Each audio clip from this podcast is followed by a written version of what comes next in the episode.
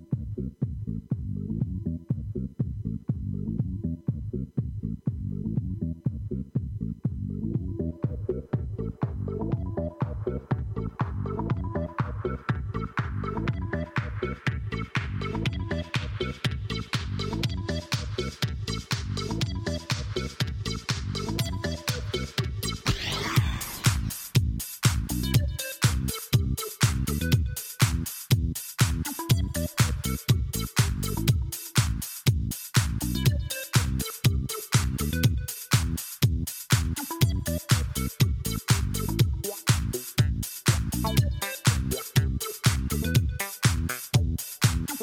Now appearing on center stage, it's Coco. Wow, guy.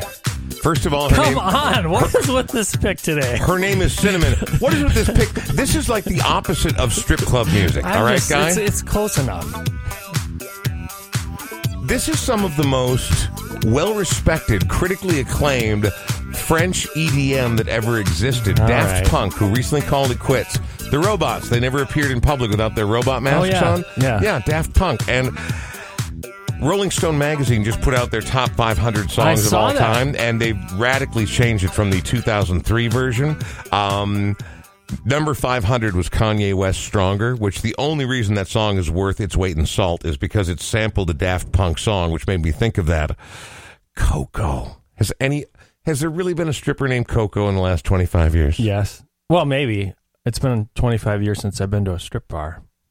Okay. That's Sean Bernard. I'm Brian Oak. It is the Brian Oak Show, episode 187. Is that is that possible? Is that real? 187, isn't that the police thing for the sign for killing? Yeah, no, I Jesus.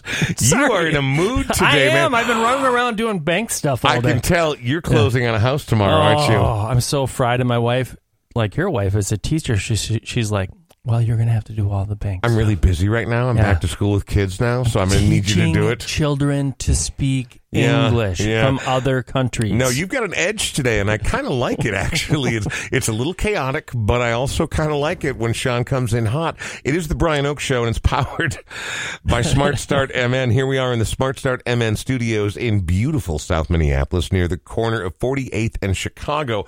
Hey, there was a, a murder last summer, just a mere 10 blocks from here. It's kind of defined a lot of what's going on in the world, and I believe it was the flashpoint that has helped define a lot of what's happening in that Rolling Stone Top 500 because mm-hmm. the top changed. When they did it back in 2003, shockingly, the magazine called Rolling Stone, called the number one rock and roll song of all time, Like a Rolling Stone by Bob Dylan. See what they did there? Yeah. Because Rolling Stone, Yeah, Rolling Stone, yeah, you see yeah. Yeah. Well, now they've changed things rather dramatically, uh, and I think it's actually a good thing, right? I mean, what these these lists are pointless, right? They, I mean, they genuinely are pointless. But you know, you put um, "Fight the Power" by Public Enemy at number two. You put Aretha Franklin's cover of Otis Redding's "Respect" at number one.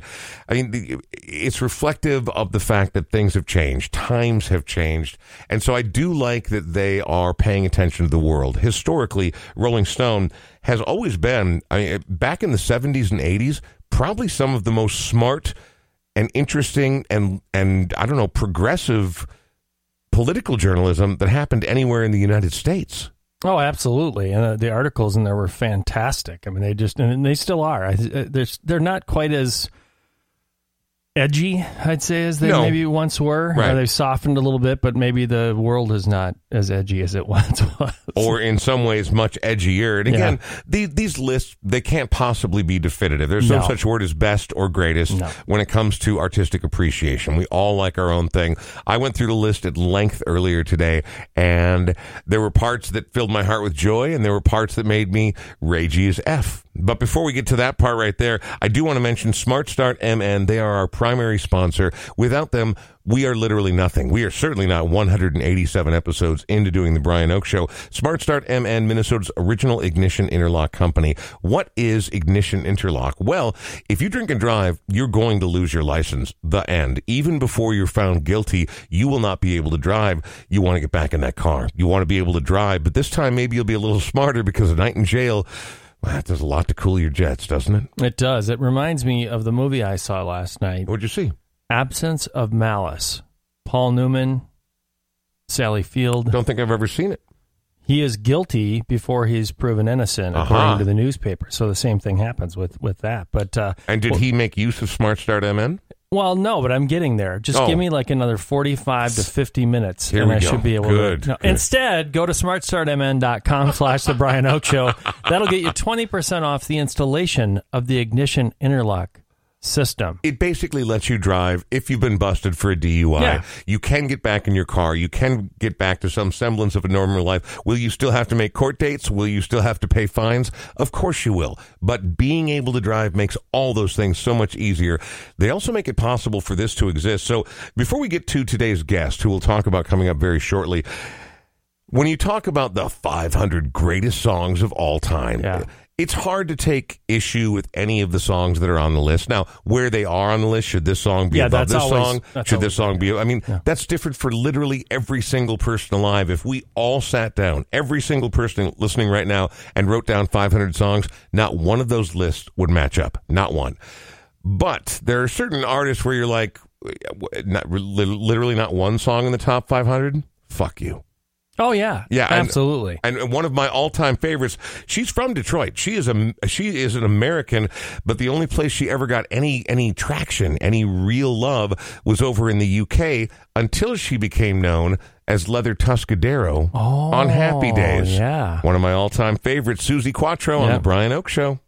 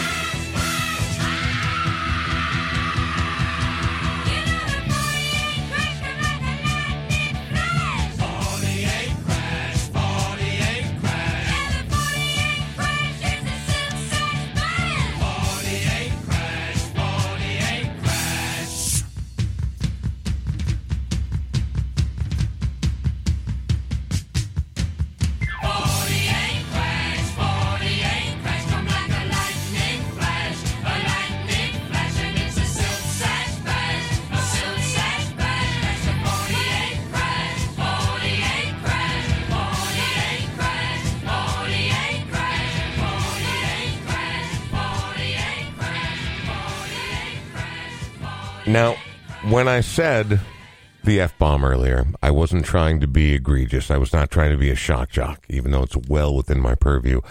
But when I see a couple of songs from Joan Jett on the top 500 songs of all time, certainly much more popular than Suzi Quatro ever Yeah. was here in the States, without Suzi Quatro, Joan Jett is not what Joan Jett is. Now, certainly the Runaways mattered and they were important, and mm-hmm. Joan Jett would have been a thing. Suzi Quatro set the mold for that jumpsuit wearing, badass, F you, I'm every bit as sexy and I'll take whatever I want female as the guys were back in the day. There just there wasn't a thing, and she was young and she was brash, but she was also really good, and she was teamed up with that Chapman Chinn production duo that did all the songs by Sweet and. uh, Cheap Trick and The Knack and Blondie. I just, I'm such a gigantic mega fan of Suzi Quatro. Not to be a cool guy, but just because Suzi Quatro freaking rules. It's the Brian Oak Show. Hi, I'm Brian Oak. That's Sean Bernard. Sean, you doing all right? I'm doing well. Yeah? How about you? Well, I actually am doing okay. I'm tired as hell today. I slept poorly last night, but other mm-hmm. than that, I'm fine. I'm asking you because you're trying to put on a brave face, but I know that you're closing on a house tomorrow. And I know what that does to the individual from the civilian side, but you've got the perspective of not only doing it as a civilian, but also as an insider, as an actual enlisted man. You work for a realty firm. You do. I mean, you work for uh, the 50th and France location of Edina Realty. And so what's it like being a realtor, but also still having to close on a house like a regular person? Well, I'm not very bright apparently because I also have a client that's closing at the same time. And then I have two closings next week that were supposed to happen yesterday but got pushed back a few days. super good idea. Yeah, I'm like, Yeah. oh, that's smart. And you forget that uh, the mortgage people, and I love our mortgage people, but Oh, sure you do. but you know what?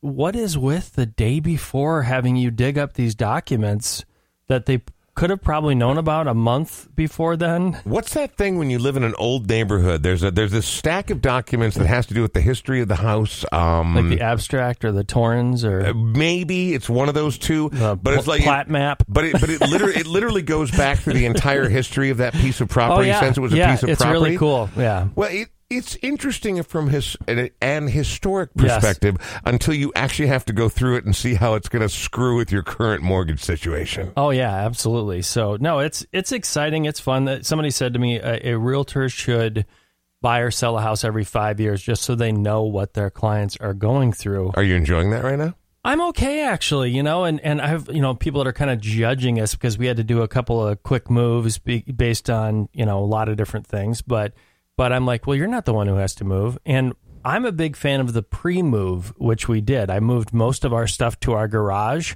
so when I finally hired movers, first time in my life, but the movers are going to be able to pull right up to the garage and. Actually, about ninety percent of our stuff is already in that garage. We should almost get a sponsor that has something to do with moving people to go to kind of piggyback on you sponsoring this Yeah. because asking your friends to move No. and help you move is over. That shit is No. over. Yeah, we're too old for it. It- it's not cool, man. The It's knees not. don't hold out, and No. oh, they drop a box accidentally. Like back then, you owned what? Nothing. Everything was replaceable.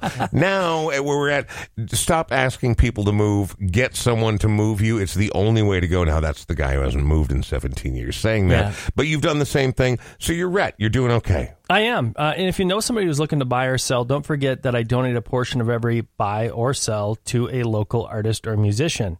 Um, I won't go into all of it right now, but my aunt Alexis, we are selling her place next week, and she's donating. She said, you know what? I'm actually going to go a little out of the norm. I want to donate my money to Jazz 88. Uh, my friend Patty Peterson works over there. She's just a big believer in supporting them, so I'm going to donate uh, to Jazz 88 for them. And I'm donating in our situation for my house that I'm buying, I'm donating to my friend Steve Kramer. Uh, he's a musician over at our church, very progressive church over here in South uh, Minneapolis, who has cancer. He is uh, doing incredibly well uh, after about 10 months of cancer, but I'm donating to him. If you know somebody that's looking to buy or sell, 612 859 2594. That number is textable, Peter.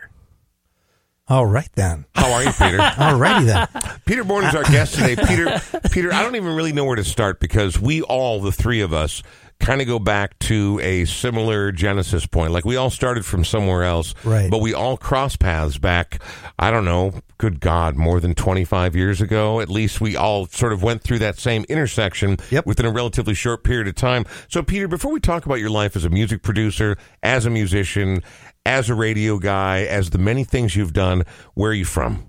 I'm from Southwest Minneapolis. Grew up, born and raised. Born and raised South Minneapolis guy. Yeah, All right, yeah. very good. So you you're growing up. Where do you go if you don't mind me asking? Where do you go to school, or maybe even more importantly, I don't really care where you went to school. If I'm honest, I want to know how you fell in love because radio and music are you know i mean sean and i that's our lot in life right? Like we're a couple of weirdos a couple Yeah. of old nerds.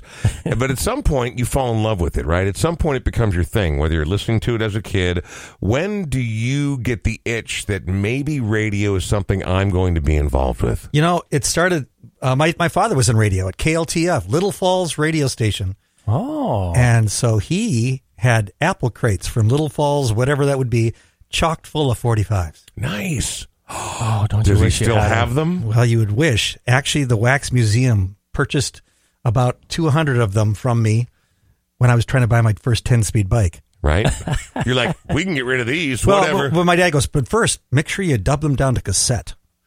You did know? you did you really dub all of them to cassette Well, I'd pick my favorites. Yeah. So you Yeah. get you get everything from the Chordettes to Ricky Nelson. What else? He know. didn't care because I mean they were coming in like an overflow, right? Like I mean he had more than he knew what to do with. Right. So he's like, you can take these and sell them, but make sure you get the ones you want to have before it goes on. Yeah, Snoopy and the Red Baron has to go on my. You Got know, it. You know that kind of stuff. Yeah, yeah. And so I grew up with a lot of that. Um, I guess we'll call it AM uh, from the '60s era. Yeah, love it, and love um, it. so that was kind of formulated in my my DNA early on, and then he was actually recording, um, had recording gear from that era that he used to record people's weddings.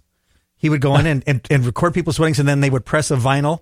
And they would get their album, Wow. their their album of, of their wedding, an audio album. So Of their music, of the entire re- start of to the- of the- finish. like really. Well, so they'd get the fifteen whole- minutes aside. But I mean, they'd get the, the ceremony and the whole bit on an actual pressed album. Yeah, yeah. Really? So I was a little kid running mic cables and hooking up mics and hiding them in places so that they wouldn't be seen and they could be recorded. And I, I was introduced to you know a lot of uh, things through the music, uh, music, and then recording, all at a young age before twelve. So okay, I mean, I mean, you're a kid at that point. Like you're Yeah. not even a teenager. You're not even a young adult. You're a kid. Yeah. Did you resent it, or did you enjoy the sort of excitement of being part of ceremonies like that? Well, you know, it got a little boring depending on the on the denomination.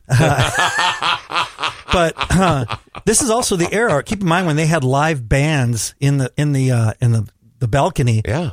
Playing the backgrounds. It might be Paul Stookey or it might be whatever. You are the sunshine of my life. Yeah. All these, they had live bands playing at the service. So it was kind of that hippy dippy 70s era. Right on. A band called Spirit was there rocking it. Whoa, you whoa, were- whoa, whoa, whoa! Like spirit, like No, different Spirit. I don't think they'd looked it up. Okay. Wouldn't that be great? Oh, I mean, they they probably just weren't big enough to get noticed by the actual spirit, who later would go into litigation with Led Zeppelin.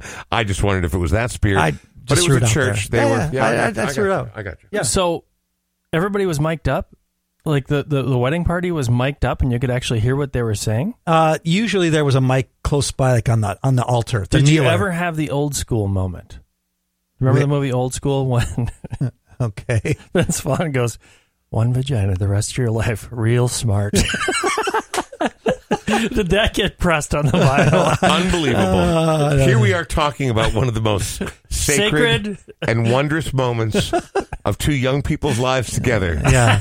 But seriously, But Sean's one, on fire. Why? It's just he that is kind of a today, day. man. No, he- this guy's been filling out paperwork at financial have. institutions all day. It's just good to see people. All right, Peter. Yeah. Peter, when's the very first time you, as a young, wide-eyed, idealistic individual, step foot in a radio station and realize you're going to fucking do something, or with music? Either one. Which which one came first? Did you start working with music or radio first? Uh, actually, it was radio first. I because of my dad's background, and he said, "Hey, you know what? They're doing this thing at at uh, college radio at KUOM, and they're doing this thing called Radio of the Theater." And so we went to spend an afternoon, my buddy and I, and we wrote a, a radio show. It was a like a like a uh, radio drama, and we got Oh, selected. cool. Like, like Vincent Price Theater? In my or- case, it I was love it. in my case it was a direct ripoff of Batman and Robin. We called it the Black Phantom, and named after a bike, right? Right. And so we did this whole thing. We took the vacuum cleaner and we like stopped it and reversed the sound of it so it sounded like a turbo. I mean, all this kind of stuff. This, is a 12. Now, see, I remember. I mean, that was fun, man. I remember doing that kind of stuff when I was a kid. But at home with like the little press play and record, you know, recorders and Yeah. doing that kind of. I didn't have access to a radio station, but that was the stuff that was amazing. to Yeah. me. So that was early on in my formulation of that. And music was always a part of that. But um, it wasn't until I hit about, I guess, 15 years old where I triggered into music. And um, it, it'll lead into our next song if you wanted to try that. Let's go ahead and do that. What do you want? I mean, so, So- this is your first song. I don't think there's anyone alive who hasn't heard this song before. But what's more important to me than the legacy of a song, the origin of a song, is why it matters to a guest that's on this podcast. Why'd you pick this one? Well, love it, love it or hate it. I actually love it because I got nothing against it. It was a pivotal. It was a pivotal song in my life because um, I was over in England with a theater company from from the Washburn area, Washburn uh, High School. Yeah. I, I feel like we missed a pretty big step right there. I, I don't want to spend 20 minutes on it, but I mean, like, so you go from Southwest suburbs guy, you know, making fun radio plays at your dad's radio Yeah. station. How did you get to England as part of a theater company? So so making making radio drama fun. Yeah. and then uh, coming up through high school or coming up through junior high actually, I uh, I found that uh, I really enjoyed acting. Yeah. And so I did some acting and I was doing some singing in choir. I was I was brought in by a, a girl who who said, You should come and join our theater company. It was at Fuller Young People's Theater. Hi Steve and the rest of the crew. Um, back in the day, so I was 14, 15 years old, and they needed somebody to run sound for their production. And then, of course, eventually I became, you know, involved in acting in some of their productions as well. So here we are at this Minneapolis Park Board doing this thing, and then we get we get the call that, oh, by the way, we've been invited to London to perform for a month Man. in 1982. You know, we may have been able to make all the dates, except some of our dates were shut down because of IRA bombings. Well, you know, there's that. Negative. You know, There is that. But 1982 also happened to time in with an album that was being released by the band Journey. And so we're over in England performing. While we're doing this performance, uh, we had you know a month or a month and a half of 50 people in, in, a, in, a, in a youth hostel. Well, what hmm. do you do when you have downtime? Well, they happen to have this parlor room in the building that had what I thought was kind of a junky old piano because it only had two pedals. I didn't realize that Bosendorfer meant anything, but it was a Bosendorfer nine foot concert grand. Wow. And so I had my Sony Walkman, my headphones, and I had some downtime. So I'm plunking away at this new album called Escape. And I'm learning this piano thing by ear. And so I have this now. So now I've got this learned. I mean, keep keep in mind that this is the era of Come on Eileen, um, Haircut 100. I'm deeply familiar with 1982, my good. Yes. Um, I loved Tainted Yes. Love by Soft Cell. I, Oh, I had all yeah. that when I was. That's where I was experiencing over in England at the Right, time. right. But here I am with this uh, this track, and I'm learning how to play this song. I get back after we're done to the states, and I thought this is a definite guarantee to get some girls excited with the fact that I can play this track. So it's, a, it's a powerful motivator. so I'm doing this, and uh, just so happens I'm at this uh, conference or this this retreat, and a friend of mine who's much older, he was like maybe six years older than I was. He goes, "You know that song? Well, you got to be in our band. I got a gig for us." I'm like, "Dude, I'm four, I'm 15 years old. You got to make sure uh, what kind of gig? What's on the strip at 49 494, and we're gonna do this house gig, and uh, I think you should play the piano uh, for our band." I'm like, "Okay." You know, I literally just learned this track. So what that was was an entry point for me to playing music. Granted, cover tunes at that point, um, professionally. So at 15 years old, I'm rocking the house four nights a week at the Mandarin Yen on 494 and Penn Avenue. And here's the song.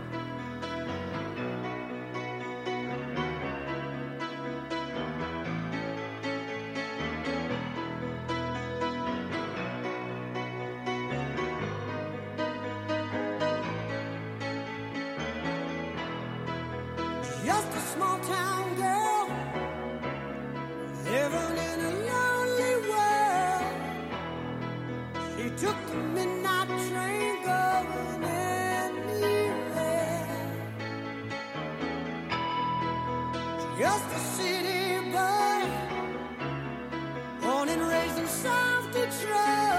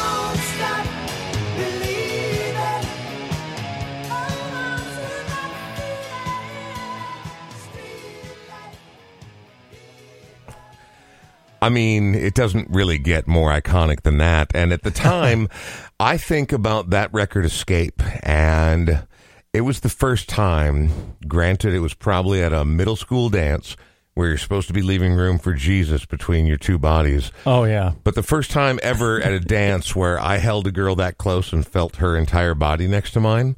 And when you're a young, pre-pubescent man, boy, um, you feel strange stirrings.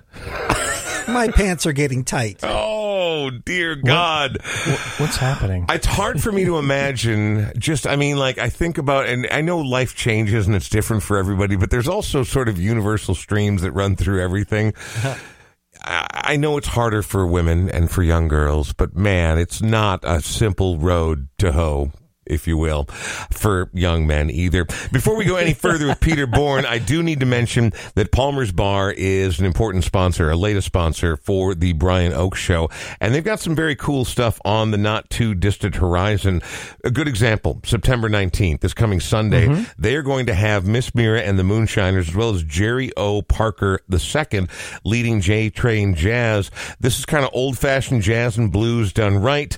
A couple of amazing people. They do it every third Sunday at uh, Palmer's. It's just one example of the fact that on that bar out there, while the weather is still agreeable, in fact, this Sunday is supposed to be nice, like sunny and 82. It's supposed Perfect. to be perfect out there.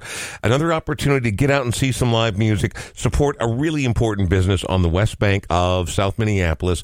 Tony, the entire crew over there, they do a great job not only booking music, but of taking care of their clients and their dear friends. And I don't know, I mean, this whole podcast for, my God, coming up on two 200 episodes has been about explaining, exploring, and researching and, you know, doing what we can for this community because you and I are a very, I mean, we're part of this community. This is our home, man. Yeah, when I was out of town uh, doing a little gig of, of my own, I had a guy go, uh, "Where are you from?" I said, "Minneapolis." He goes, "Yeah, but where?" I'm like, "What suburb?" I said, "No, I, I live in Minneapolis." He goes, "Oh, I'm sorry," and I was like, "Well, actually, I'm one of these people who believes that you stick with it, and you, you know, the only mm. way that these businesses survive is if we patronize them, if we show up and go to the shows." And and I said, he's like, "Well, let's dump more money into Minneapolis." I said, "It's not just money." it's things like mentoring and, and helping people help themselves and that sort of thing. But I said, where do you live? And he's like, well, I just moved to Eagan. And there's nothing wrong with No, Eagan. there's nothing wrong with Eagan, Eagan's but it's like- But but I mean, like you know, saying like, well, you're from Minneapolis, yeah, but where? Like Coon Rapids? Like, no, no, no, you live in Minneapolis. And again, I'm not trying to be snooty at all. No. but I mean, if, if we don't, as we learned over the course of the pandemic, which you know, by the way, we're not all the way out of, but we're doing well, but it could be better. We've already lost so many important places, you know, and not just bars, not just restaurants, you know, venues and all mm-hmm. kinds of incredible places. We're trying to hang on to them. We're trying to do what we can to support the things that make this city the thing that this city is and these cities that surround us, the entire area. I love it here. You love it here. Mm-hmm. It's a big Peter part- loves it here. Exactly. It's but it's a big part of what we do. And so we'll never stop doing that. So palmersbar.net. Mm-hmm. What I told you about this Sunday, just one example of the things they do. They do that every third Sunday. You can go there and hear some of the most savage, mind-bending, mm-hmm. face-melting punk rock you've ever heard in your life. But then you could show up on Sunday and hear some of the coolest, mellowest, sweet, soothing jazz on a Sunday afternoon evening that you've ever heard. It's one of the very cool things about Palmer's Bar. Again, palmersbar.net. So, Peter, you are at some point you learn to play piano because if you're playing piano while you're at a hostel in London and you learn to play Journey, at some point you pick up music. Now music the thing. Did you did you get into bands after that? Yeah, so I was actually so I did this cover band thing for a while. What was the name of your band? That was a band. You can find us on, on, on out there in the in the ether. It's called the Argyles. So we all had the sweaters. I mean, it was right patterned, right that. It I, am not against it. I just, I always, anytime anybody anybody's ever played music, I ask them the name because the early bands always have corny names, Yeah. and they always have one or two embarrassing covers that, like, there's some that you look back and you're like, we killed that, but then there's some where you look back and you're like, what the hell were we thinking playing that song? like the Curly Shuffle, right? Ouch! I mean, Ouch! that was that Peter. was Hey Mo, Hey Mo. Oh, yeah. yeah, no, I remember. But that was that was usually right after that that was right after the King of Pain. You know, so Right. we played. Oh, nice. So we would go there and we'd play the B sides of the Romantics, like "I'm Hit by the Romantics. Yeah. And so that was that was that era, and that was really good. It was a good uh, teaching ground. Plus, I got to realize that when I went off and had my my egg roll at the Mandarin Yen during break, and I was playing video games, and the rest of the guys came back from break, and and the tempo was extremely fast as they started, and they were they were kind of sweaty and wiping their face. I was like, Yeah. oh, okay. Now so it was a big learning curve for me. Oh, You're yeah. playing Miss Pac-Man, and they Yeah. are helping to protect the gross national product of Bolivia. Is what's happening Pretty right much. there. I understand. There I was understand. there was that there was that era. It, was, it was the early 80s, man. It was I mean, the time. To each their own. So you're moving along, but at some point you start writing jingles and you start getting involved with radio. How does that come about? Well, let me step it back just a second. Before Sure, that, you know, original music actually entered in my, into the into the vein. It was a band called Waiting for One, Uh-huh. And we were Minneapolis power trio. Sean Mack and Johnny C and I uh, formed a band, and we started writing original music, and that led me to a lot of the nightlife. So uh, we played pretty much all the rooms Yeah. uh, of the time. So we would play upstairs at uh, Graffiti's. wow. we played the graffiti. entry a number of times. Yeah, yeah. Larry uh, Sahegi had us booked at the Caboose for Tuesday night Oh, spaghetti night. Well, now he's like deeply immersed at over at the Driftwood where my wife plays a lot. But like, so the fact that I saw him as the frontman for Urban, Urban Gorillas Gorillas, yeah. back in the day, and now that I just see him on the regular as sort of a civilian or behind the scenes guy, still blows my mind. It, it- it's interesting. He's uh, he's a guy I want to talk to and spend some time to understand what happened in his journey. He'd be a great guy to have on this show. oh yeah, he's on. It, it, it's on the list. There's yeah. a large so list. so Larry um, Larry actually kicked me out of the caboose. Get out of my bar. What did you do? So we are we are we are uh, coming to the pinnacle of the show. This is the point where every guy looks and goes, "We are the best effing rock and roll band in the world." Of we're having course this, you are. We're having this moment, and we have all twenty five people watching us go, "Yes!" but but Tina Schlieske and and the B sides Oh, yeah. were following us. Oh, my And gosh. apparently the time clock stopped at this point, and Yeah. we. Ooh. And and Larry goes. nerds. Larry Larry comes up to us, and I'm like, we're just we're we're, we're raging, having the greatest time. Yeah. And he comes up and he does that, draws across the neck. It's like stop. I'm like, I, I yell, we're almost done. He goes. So I pre- proceed to pull the Johnny Cash finger on him Oh no. Ooh. and said, and, and next thing you know, the power goes off. Yeah. Yeah. He just Yeah. kills it. And and, then, and so we didn't get to climax musically with that Yeah. that moment, but we we got to the point where he goes and he goes, "Get out of my bar." Yeah. And at that point, I had to leave, and the rest of the guys hoisted my bass rig. I was playing bass Uh-huh. Over the back fence with a, with guitar chords. I mean, this is legendary in my world. Yeah, you know? yeah, yeah. But we found we found common ground after that. He said I may have been a little bit over an- zealous or anxious, and Well, but there you was know, a lot of that in the 80s, right? yeah, right. So, but that was a great era because that actually taught me songwriting, taught me how to um, kind of compose. And one of my uh, influences at that point was uh, Joe Jackson. Is she really going out with him? Was like the hit It's that a, happened. A great song. but going deeper, he actually did everything. He did, you know, swing stuff. Yep. You know, he had that era. And then he expanded beyond that. He he did all kinds of styles. And I thought, wow, this is a guy worth listening to. He's not one dimensional. So I, I, I gleaned a lot of that off of him. Well, he's got a series of like four or five, maybe six records that I think are all bulletproof, and he really does go all over the map. Some Yeah. of it sort of modern jazz, some of it straightforward rock and roll, some of it pub rock, some of it very cool, almost new wavy type stuff. Yep. And there was really not anybody else quite like him. No, and I was introduced, you know, uh, actually Ken Chastain. Uh, he had a band called the Answers back in the day, and Ken and the, and his brothers and all that. Uh, they had a had a thing, and they played a lot of Joe Jackson. I was like, that's the kind of stuff I want to do. So that's why I wrote with uh, with my, my my trio of guys, and we had a lot of fun during that era. So that was that was really kind of a pivotal time where I learned music. I, I gleaned what I wanted to or could at that point, and um, and then I'm coming coming to the age where it's like, oh, you got to get a job uh, after traveling in a white panel van and, and you know paying paying for pizza and uh and, and that was dinner for a week you know kind of thing Yeah. Well, back in those days, you could share uh, an apartment building or a house with three, four, five guys for 150 bucks a month. But then eventually, at some point, you're like, shit, I have to actually act at least vaguely like an adult. well and it I, changes. I got I got married young so I got married at 21 years old Wow. my wife and I knew each other all through this time so she supported all of that but yeah 21 years old okay, before we hear the song, you have to tell the story of what happened on your wedding day.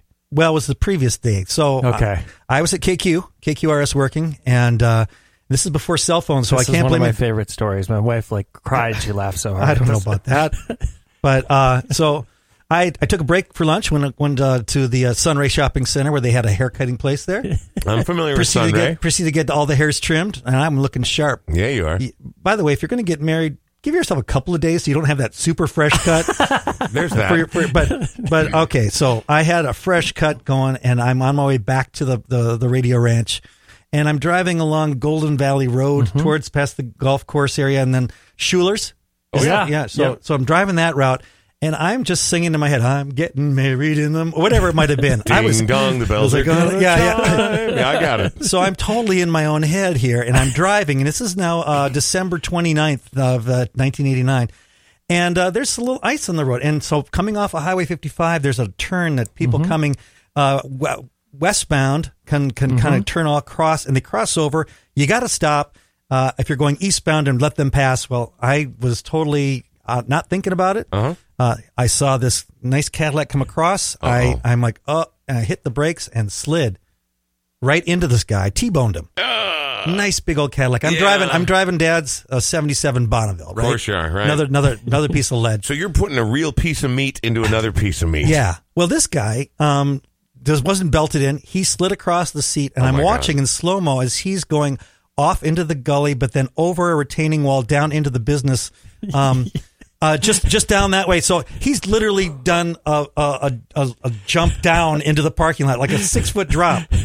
Now He's still in his car, right? You didn't kick him out of his car. he's still in the car. Okay, all right. And I'm freaking out. I'm like, oh my gosh, did I kill him? I'm now completely in shock. So what did I do? Here's where Sean and, and, and I follow him over the wall. takes his car and drives over the wall. Like, goodbye, cruel world. Like intentionally. I just Yes. thought, uh, what's the quickest way to get to him? And I said, I got to go over the wall. And so I, Bo and Luke duked it over the wall and, and land. At this point, he's probably thinking, he's Like, coming to finish me. He's going to finish me off. Exactly. the guy's coming to kill me. How was the call to your insurance company to explain this whole thing? That's what I Is there, wanna is there a, uh, is there a, a term limits? Because here's the deal. I didn't get word one. Oh my god. No, I don't know. if- crazy. So no one ever contacted you. No one ever said you owe us twelve thousand Oh, dollars. Nothing. Lord, I love that. Well, the guy, the guy was um, not belted. Not that that made a difference. He was okay, but shook, and he was a doctor of all things. Oh. Was his car effed up? Uh, his front end got kind of screwed up. All right. my my front end once again, the bumper going like this. That was Yeah, about it. exactly. Ah, the good old, old days. cars. Yeah. The good old days. So I I I called my dad. I said uh, I had an accident, but the car is looks pretty good. And the other guy, I'm assuming he's going to call. Nothing ever happened of it. It never came back to me. I didn't get a. My dad didn't get. At least if it did, he was cool about it and didn't say a word about, to me about it. Because at the end of the day, That's what happened, Peter. Yeah, we'll No, go with that. We got to believe the insurance was called. I, I it's I- hard I- for me to imagine that the guy would have just been like, "That's cool. You pitched me over a wall and drove at me immediately afterwards. Yeah. I'm going to let this one go." Well, uh, But here we stranger things happen. Here and we are. Lo, these many years Yeah. later, here we are. Why don't we go ahead and hear a little Joe Jackson?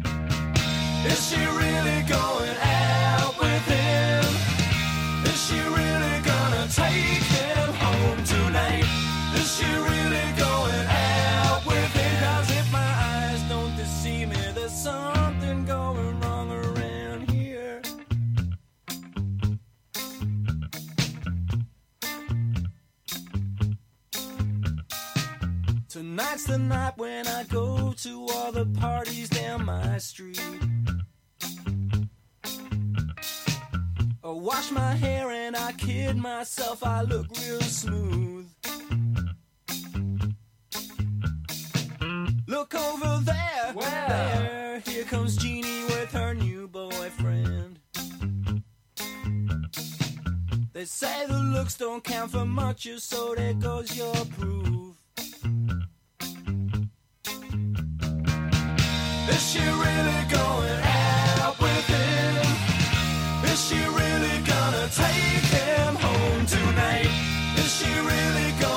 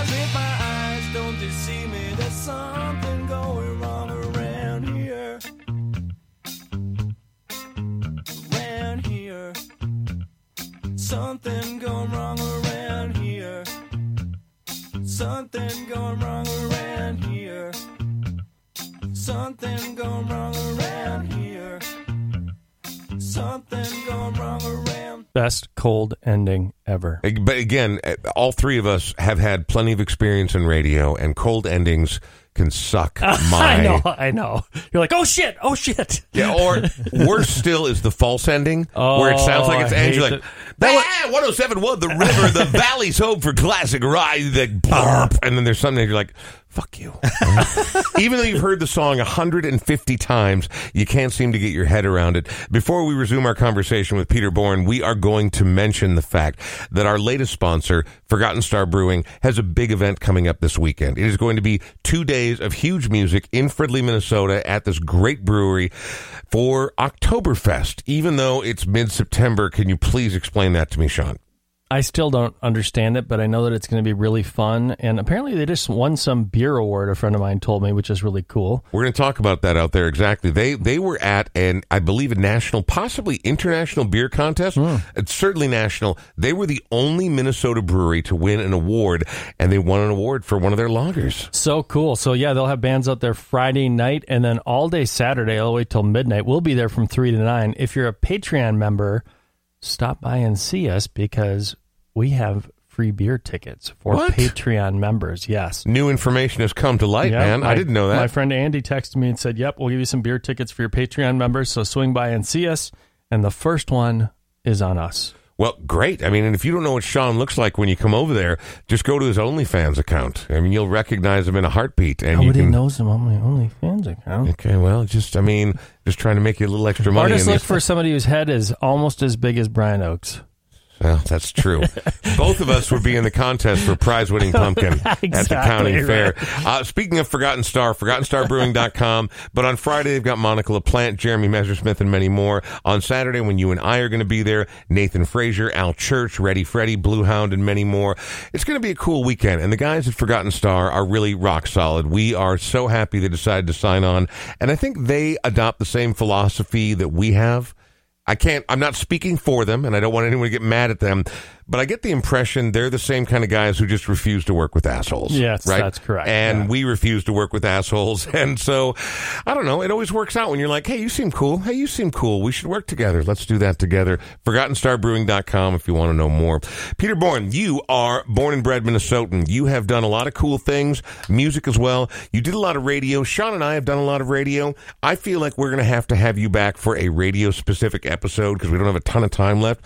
And but I also feel like that episode's going to require a lot of editing because we were all we were all there at the end of sort of the exciting days of radio like the the last days of Pompeii sort of thing right Right, absolutely. I mean there's the halcyon glorious legendary days of 50s and 60s AM and then the emergence of FM in the 70s and then the truly decadent days of the 80s and while we all had a little taste of that really the 90s I think is all of our Yeah. bread and butter right for all of us and so it wasn't quite as decadent as it was, but we all had a front row seat for some pretty sketchy shit. Do you think that's fair? I think Sean's gonna have to get his um, wax pen out and uh, start editing with, Yes. uh, the old tape. Absolutely. I Cut got it it up with ready. the razor, My Yeah. diagonal taping cut. it back together. Yeah, it's ready. Oh man, see, but that's the thing is we've all done this long Yes. enough that each one of us in this room has edited tape to play back on the air Oh. with the razor blade and with that little tape you put together, and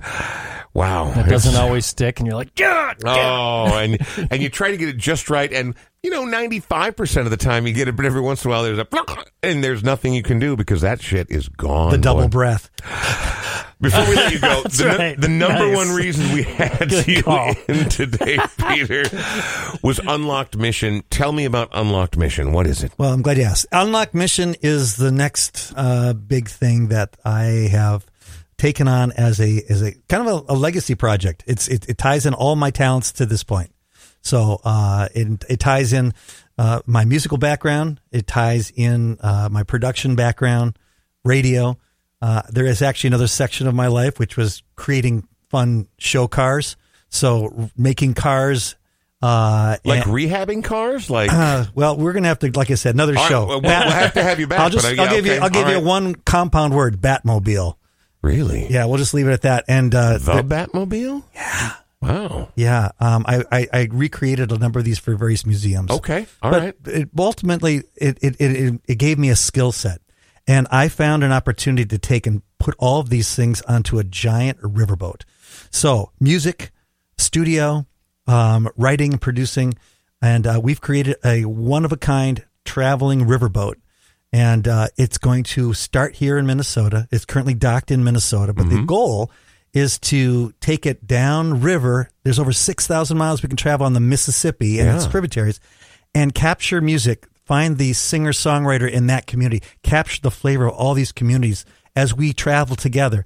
And then also, uh, there's that the nonprofit portion, which suggests that let's teach the youth how to play together as a band or Yeah. create create um, relationships and and unite these people as we go up and down the river and and and basically in our wake we leave this this uh, catalog of great fresh brand new music that we will record produce and we have uh, buy-in from people not only in the united states but over in europe as well who said um, i'd like to come and produce some of these things on this boat I mean, so this is wild. I mean, this is very overarching. I mean, we're talking a little bit of cultural field trip because the United States is a big place, and there are people on the northern end of the Mississippi who don't have the slightest effing idea what's happening further downriver, and vice Yeah, versa. yeah.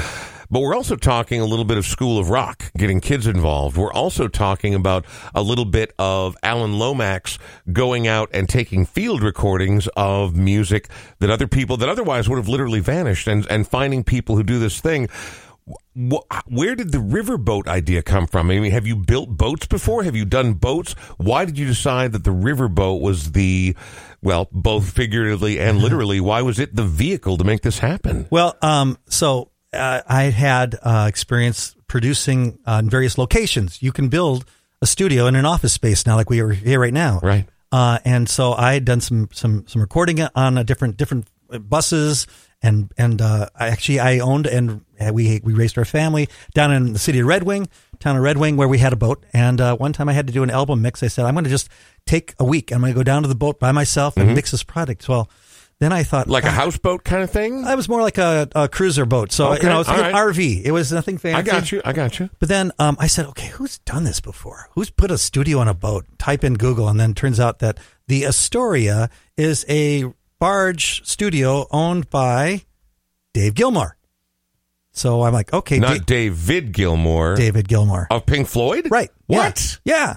You can look it up. And, and I uh, believe you. I just, wow. So I'm like, okay, so somebody's done this before. I can find out more and let's see who built the studio for David Gilmour. Nick Whitaker. His name popped up. So Nick and I emailed a few times. He goes, send me a picture of your boat. And, uh, and so then he goes, yeah, you want to come over and visit? So my wife and I in 2019 went to London and we got to hang out with the, not the man, the man wasn't there, but the, the whole studio boat thing was happening. Well, eh, so here's here's the thing that's worth mentioning Yeah. is I am aware of David Gilmour's significant legacy, and also the fact that he would be working with someone who was an also ran or someone who just did an okay job. I mean, you're dealing with a premier tech who knows precisely what he's doing. Yeah, Top Cat. And Wow, so he, wow. he he he agreed. And before we got done with our first meeting, he said, "So as we work on our project, kind of thing." And then, uh, so we have him in as one of our consultants and one of our design team for converting this boat and making the studio properly, a proper treatment. Um, but well, I mean, because you want to make it good, right? I mean, just like the studio we're in here, obviously not designed by David Gilmour's boat studio designer guy. Yeah. But because of the nice people at Audio Quip, we have real equipment in here, so it sounds better than your average podcast. Like We're- those guys. We're, able. They're great guys, but we're able to do this on a level that is a little above average of what happens. So if you, I mean, I suppose you're at the point where you're like, if we're going to make a studio on a boat, let's make it a freaking good one. Right, right. So he's, he's he was the acoustician along with a local cat who joined together, joined forces. So Dave Ahl is a drummer from a band, as we all know, the Suicide Commandos. I, Yeah. The name is familiar. so so Dave uh, hooked up uh, with uh, with Nick. We talked about design things, and so Dave spent some time and and continues to spend time helping dial in that space and making it huge. Fabulous. So now, in addition to, I mean, we're not talking about a one-time trip down the river, right? I mean, obviously, you've got longer-term plans for this, but I mean, so you're going to go down the river. You're going to chronicle. You're going to find people. You are going to. what what kind of things do you see happening? So you're talking about the nonprofit aspect of it, which is great. Yeah. But I mean, do you see do you see musical releases? Do you see trips for people to come along on musical excursions? I mean, having that recording facility on a boat is fantastic. But what sort of long term goals do you have planned for? I mean, because it's a pretty unique project, right? There's not a lot of this going on. What what sort of ends do you see it going towards? Well, exactly. So, I mean, we're we're looking at non-traditional ways to get the word out, and so creating some YouTube content. From my days as a TV producer, we can work with um, all the different kinds of elements to create actually better than average uh, content. And Right. so we'll not only do that, but then uh, so we'll document that visually, but we'll also have albums worth of content that we're creating at, as we go along. Right. And so the combination is to see if we can't spread a lot of joy. Hence, the name of the boat is Joyful Noise. Mm-hmm. And uh, and and really, just that's it. We want to com- we want to unite communities through music, and then uh, I think we're all on the same page. Our, all of our wives are educators. they Yes. are. Mine- Yes. mine's a music educator. And so Yeah. my wife being an educator is also a person who can write programming. And so we're going to be doing a lot of good things and we're still trying to determine how it's all going to play out. Yeah. But uh, we've got some interest from some already some, some stand, I mean, outstanding uh, national artists, some, uh, some people which I'm going to hold back on saying, but uh, at this point, we've got lots of people here in Minneapolis which have really stepped up too.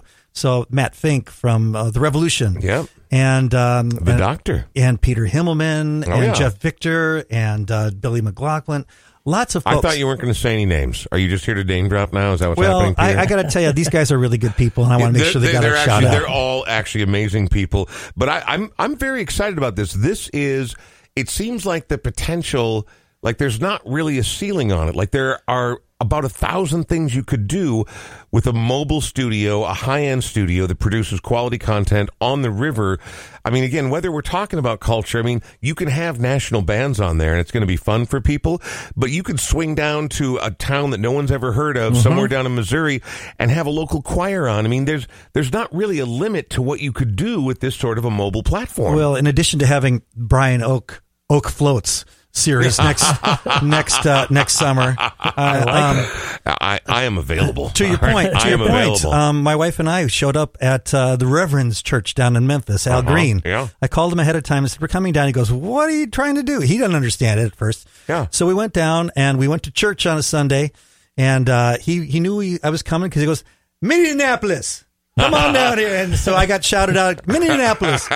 And so we're sitting in church and, and we're watching him start to preach and he's talking and he's getting fiery and he's starting to get heated and the words are coming out faster and all of a sudden, "Ah!" he started into tune and then the organ started and, Yeah. and then we were off to the races. oh my God. So he's got a youth program. He says, you know what? If you bring the boat, we'll put the youth on here. I'll bring the band. Yeah. So here we come, Al. Get ready. Literally, the Reverend Al Green. Now, before we get to a little music that was originally by the Reverend Al Green, before we bid you a fond farewell, you do have to come back because we barely scratched the surface. Yes. There's a lot here. But I'm kind of excited about what you're doing with Unlocked Mission.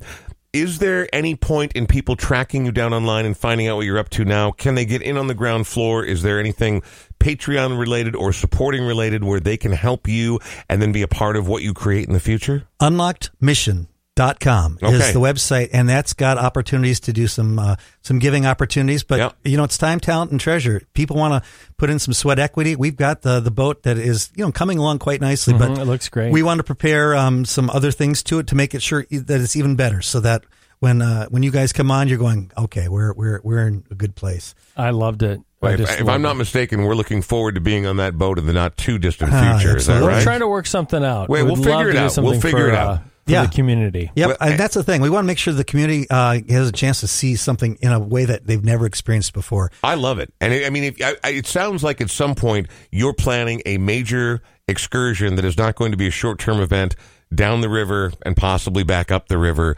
Um, before that happens, do you promise to come back so that we can really give a good look at what it is you're planning to do? Because I really, I got to be honest. I mean, like, I had a vague idea of what we were talking about before you came in today. Now I'm actually kind of excited about what the possibilities So are. cool. I mean, So th- th- there's there's literally almost nothing you can't do on this mobile platform. It's really cool, man. Are you excited? I know I know it's a ton of work and I know that it's expensive and I know life is not simple and it can sometimes be easy for someone like me to get excited about it when you're like, yeah, I've been working on this shit for 10 years. Oake, thanks. All right. um, but I mean, but it's cool, man. There's I, I've not heard of anything like this before. We are the one and only in the world that moves. So, Yeah. so the fact is, is that we want people to get excited about it. We want people to look, look into our website at, at unlockmission.com. Uh-huh. Facebook, same thing, Unlock Mission. And, um, and, and, you know, take it to the river, drop it in the water. Absolutely. All right, we're going to say goodbye. Thanks again to all of our sponsors, Smart Start MN. Thanks to Palmer's Bar. You can find them at palmersbar.net. Do not forget, in just a couple of short days, we are going to be there helping with the kickoff weekend of Oktoberfest at Forgotten Star Brewing. Sean Bernard, apparently he sells and buys homes. Is that right? I do indeed. Yeah? Yeah, reach out. I've known Peter since uh, 1990. We were talking about that for 31 years. Love this guy like a brother. What I mean by that is we both love each other. We have a hell of a time, but there's been a, a few times where he's probably wanted to strangle me. Yeah. Maybe a little bit the other way too. But we always come through. He's just a fantastic guy with a big heart. And thanks so much for all your work on this. I can't wait to to see how this thing rolls for you. My pleasure. And we're going to wait uh, for a little while to do an all radio edition since we've all been through the grinder in roughly the same era because we call that as mutually assured destruction. There are certain stories, certain stories that we're not allowed to tell, but if we start telling them, we're telling all of them. So we'll do that next time. Right now, don't forget unlockedmission.com to find out more about the joyful, joyful noise, a boat that I know we're going to hear a ton about moving forward. It's a really exciting opportunity, and I appreciate you telling the story, Peter. Yeah, you got it. My, my pleasure, you guys. Thanks All a right, lot. We'll talk to you again once again soon. And this time, so not only the Reverend Al Green does a great job. The Talking Heads probably brought this song to more mm-hmm. people who had never even heard of Al Green than he might have expected. But here, you go back to we talked about our wives being educators. Mm-hmm. My wife's name is Irish. Start to finish, she's as Irish as Irish gets. So I've seen this movie no less than 20 times. Why did you go with this version of this song? Well, you know what? It's kind of in, my education. I knew Talking Heads version first. I didn't know Al Green's version. I didn't get the research. I thought, well, it's an original by the Talking Heads, and then all of a sudden Right. this movie hits, and I'm like, okay, there's more to this, and uh, that, that that prompted me to dig back and find out. But the real reason I like this version is the snare.